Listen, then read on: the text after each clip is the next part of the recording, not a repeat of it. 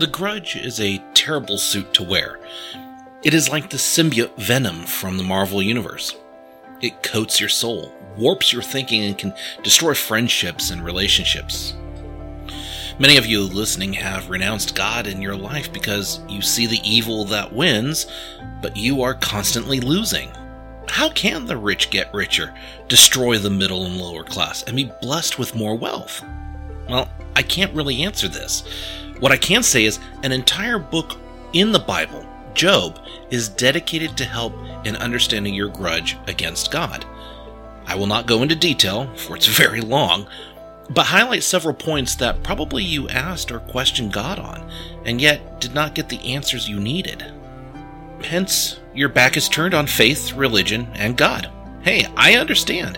I did this as well in my younger years. Hey, I even questioned God, nearly lost my faith even as a pastor, when my friend John died of brain cancer several years ago. So, what makes Job the example to all the answers in why you should forgive God and return to his teachings? Well, because God and Satan had a bet. Oh, and one thing I do wish to clarify right now, Satan at this time is an angel and not the evil bastard we equate him to be later on. So here's the setup for Job's first test from Job chapter one, verse eight through twelve. God said to Satan, "Have you noticed my friend Job? There's no one quite like him, honest and true to his word, totally devoted to God and hating evil." Satan retorted, "So, do you think Job does all that out of the sheer goodness of his heart? Why, no one ever had it so good. You pamper him like a pet, make sure things bad never happen to him or his family or his possessions, bless everything he does. He can't lose. But what if... But what do you think would happen if you rushed, reached down, and took everything that is his? He'd curse you right to your face, that's what." God replied, "We'll see. Go ahead, do what you want with all that is his. Just don't hurt him." Then Satan left the presence of God.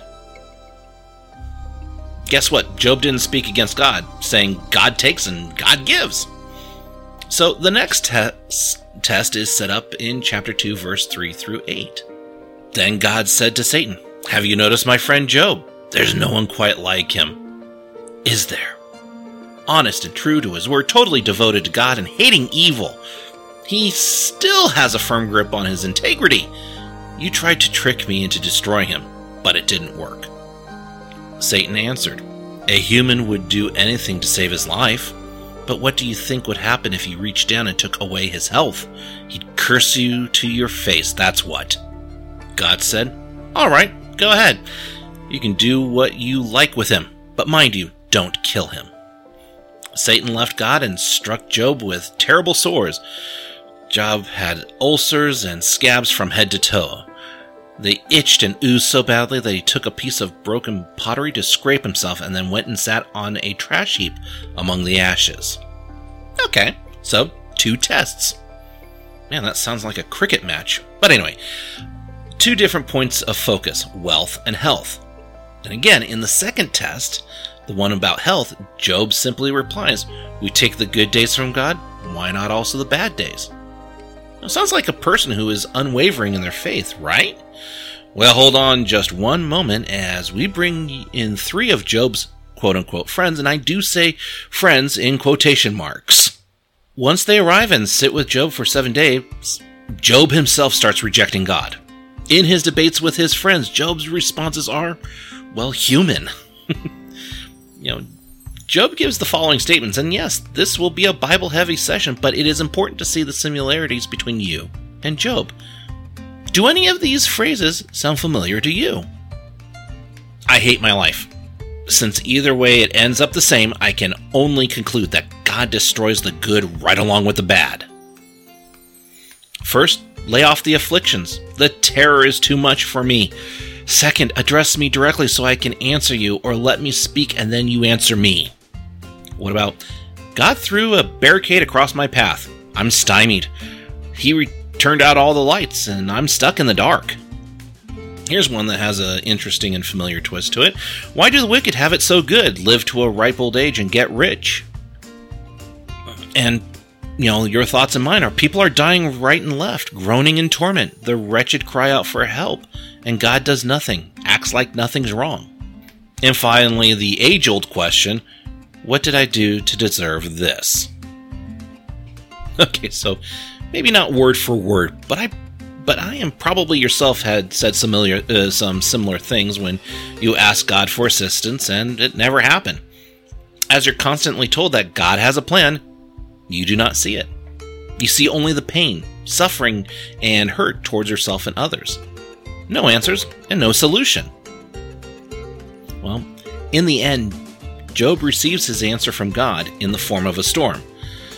Um, well, more like the eye of a hurricane than a mere storm, and God demands answers to Job's grudge. God lays everything out for Job, and in the end, Job answered God. I'm convinced you can do anything and everything.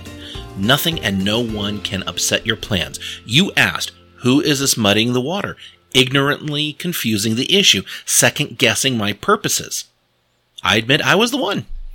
I babbled on about things far beyond me, made small talk about wonders may way over my head, you know?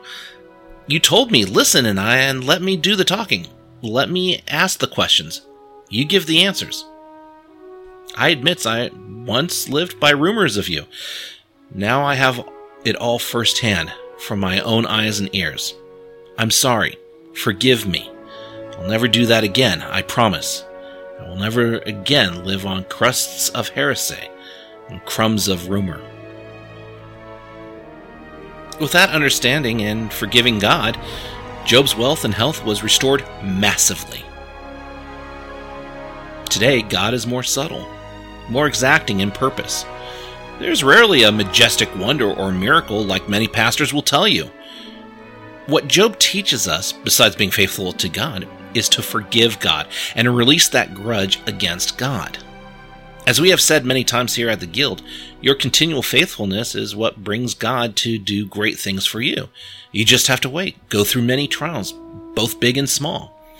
But always be faithful. I myself, as a pastor, am always tested. I will never know the path until I move forward. I had a grudge against God in the past. My life then spiraled out of control with a cheating wife and a dishonest girlfriend, even so far as identity theft. I survived. So will you. I have my full faith in God, and that, even with the recent medical issues surrounding my oldest son, I am still faithful. I know God did not do these evil things, but He is watching my reaction and testing my faith. He is doing the same to you. So, should you start forgiving God? Try it. Until next time.